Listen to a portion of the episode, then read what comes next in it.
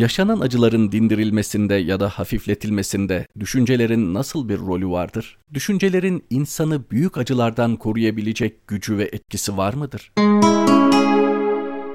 Musibetleri değerlendirirken bakmamız gereken bir başka mesele bizi daha büyük neyden kurtardığıdır. Yaşadığımız acının bize yaşattıklarıyla beraber acaba bizi nelerden kurtardığını da düşünmeliyiz. İki soru sormak gerekir. Daha kötü ne olacaktı da bu oldu? Yani neyin hafifletilmiş hali bu? Daha iyi olan neye bizi yönlendiriyor? diye bu iki soruyu sorduğumuzda başımıza gelen acıların çoğunluğunun aslında çok değerli olduğunu görürüz. Musibetler aslında bazı fonksiyonlarla bizim başımıza gelirler. Mesela bazı şeylere bizi hazırlamak için olabilir. Bazı tehlikelerden kurtarmak için olabilir. Bazı süreçlere yönlendirmek için olabilir. Bir konuda bizi eğitmek için olabilir. Bunları o musibetin dışındaki ilerleyen süreçlere bakarak görebiliriz. Yani bugünün anlamını yarın daha iyi çözebiliriz. Çünkü dünün anlamını bugün daha iyi çözüyoruz. Bugünün demir parmaklıklarından biraz sıyrılmak için zaman geçmesi gerekir bazı şeyleri görebilmek için. Mesela uçağı kaçıran bir insan eğer uçak düşerse çok büyük bir nimetle karşı karşıya olduğunu anlar. Bu basittir.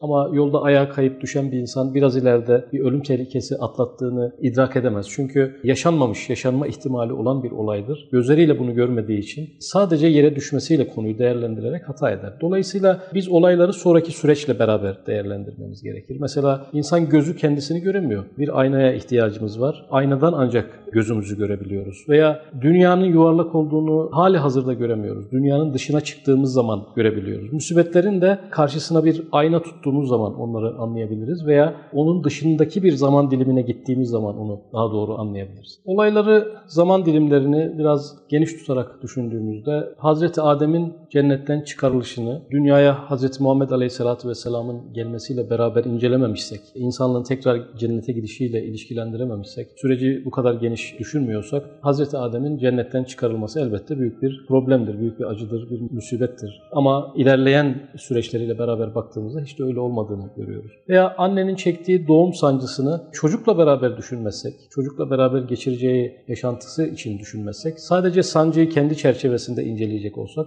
o sancının da büyük bir acı olduğunu düşünürüz. Dolayısıyla insanların genel yaptığı hata bir sonraki süreçle var olan problemi ilişkilendirememe durumudur. Oysa kader bizi hikmetli acılarla, faydalı müsibetlerle bir yerlere yönlendirir, bir yerlere hazırlar, bir şeylerden sakındırır. Ama insan sadece an itibariyle, gün itibariyle olayları değerlendirerek hata eder. Kur'an-ı Kerim'de bir ayet-i kerimede ve asa en tekrahu şey'en ve huve hayrul lekum buyurulur. Öyle şeyler vardır ki siz hoşlanmazsınız fakat hakkınızda hayırlıdır. Yine Kur'an-ı Kerim içerisinde Hazreti Musa ile Hızır Aleyhisselam'ın beraber yolculuğunda geçen sahneler de bu konuda önemli bir örnektir. Hızır Aleyhisselam'ın gemiyi delmesi konusunu ele alacak olursak Hazreti Musa buna itiraz eder ama sonraki sahnelerde Hazreti Musa'ya sağlam gemilere el koyan bir korsandan korumak için gemiyi deldiğinden bahseder. Böyle birkaç tane olumsuz sahne Hazreti Musa'nın itiraz ettiği her birine teker teker yanıtları verdiğinde Hazreti Musa'nın kalbi bu noktada sükunete erer. Aslında bizim hayatımızda bir gemi sayılır. Kendi hayat gemimiz müsibetlerle, acılarla, kederlerle yaralanmaktadır. Biz bunların faydalı birer yara, faydalı birer acı, bizi daha büyük tehlikelerden kurtaran bazı yönlendiriciler olduğunu ilk başta göremeyebiliriz. Ama zaman bize bunu gösterecektir ki bunlar olmasaydı daha kötü şeyler olacaktı veya bunlar olmasaydı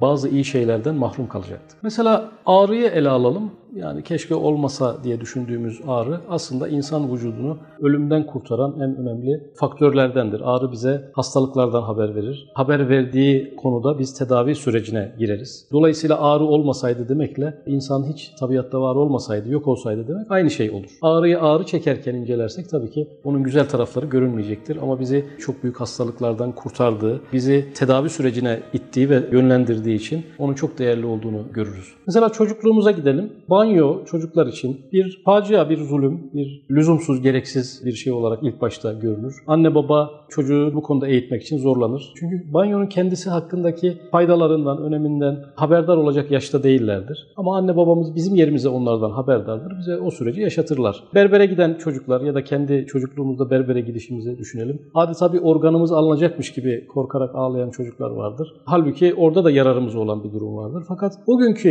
bilgimiz onu kuşatacak durumda değildir. Dolayısıyla o anda anne babamızın bilgisi bizim bilgimizin önüne geçer ve bizi yönlendirir. İğne olmaktan da çocuklar korkar. Olmak istemezler. Onlara kalsa olmayacaklardır. Anne babaları onlar yerine bu kararı verirler. Onlar için faydalı fakat onların o anda algılamadıkları bir sürecin içerisine girerler. Hoşlanmazlar. Hoşlanmadan yapmak zorunda kalırlar. Şimdi biz birer büyümüş çocuklar olarak bizim de şu anda anlayamadığımız, önümüzdeki yıllarda algılayabileceğimiz veya ahiret yaşamından dönüp bakınca algılayabileceğimiz acılarla karşı karşıyayız. Şimdi onların şu anda tatsız olmaları, şu anda can sıkıcı, moral bozucu, motivasyon kırıcı olmaları bizim yararımıza olmadığını, hikmetli olmadıklarının ispatı değildir. Sadece içinde bulunduğumuz zaman diliminin bize verdiği hissiyat bizi böyle düşündürmektedir. Mesela yarım kalan okullar, bitirilemeyen eğitim hayatları, bunları çok büyük sanatçıların, düşünürlerin hayatlarında, biyografilerinde çoğu kez okuruz. Onlar e, o süreçlerden bir şekilde başarıyla çıkamamışlardır. Fakat o bitiremedikleri okullar sayesinde yönlendikleri yeni süreçler, onları davet eden farklı alanlara yönlenmeleriyle çok çok büyük işler başarmışlardır. Onlar çok büyük tefekkür insanı veya sanatçı oldukları için onların hayatındaki bu değişiklik bize normal gelir. Ama biz kendi hayatımızı incelediğimizde de aslında bizi çok çok iyi yerlere yönlendiren, sadece aksadığı için bizi düzenli bir yere yönlendiren, bozulduğu için bizi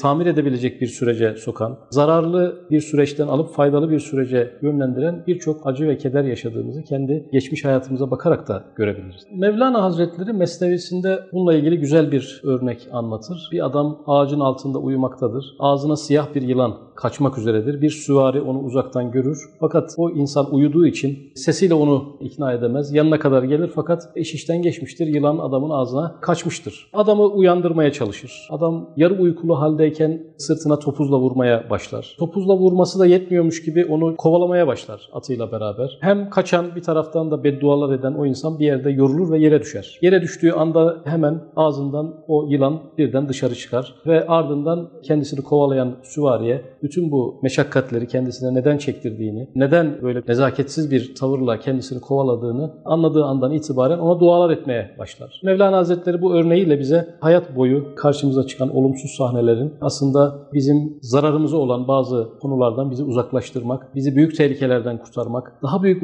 musibetlerden kurtarmak için kaderin özel tasarlamasıyla bizim başımıza geldiğini ifade etme sadedinde böyle bir hikaye kullanır. Hepimiz çarpıcı bir rüya gördüğümüzde hemen onun tabirini ararız. Bazen çok üzücü rüyaların çok çok güzel tabirleri olduğunu, uyandığımız anda bile çok üzüntüye bizi sevk eden rüyaların işin erbabı tarafından yorumlandığında bizi şaşırtacak derecede güzel anlamları olduğunu görürüz. Rüyalar tersine çıkar diye halk arasında bir söz vardır. Bu her rüya için doğru olmasa da olumsuz rüyalar için, olumsuz içerikli rüyalar için doğru bir tespittir. Çünkü rüya ilk tabirciye göre tahakkuk eder buyuruluyor hadis-i şerifte. Rüyaları olumluya yorma her zaman istenen bir durumdur. Hayat da bir rüyadır. İnsanlar uykudadırlar, ölünce uyanırlar sözünün penceresinden baktığımızda hayattaki olaylar da birer tabir ve yorum ister. Bugün bizim çok çok canımızı sıkan olayların tabiri doğru yapılırsa, rüya tabirlerinde olduğu gibi onların izahları daha doğru, daha hüsnü niyetle, daha güzele varır bir şekilde yapılırsa onlar da ona göre tahakkuk edecektir. Dolayısıyla aslında bu hayat denen derin uykuda, insanların ölünce uyanacağı bu derin uykuda karşılaştığımız olayları yanlış tabir ettiğimizden dolayı, yanlış yorumladığımızdan dolayı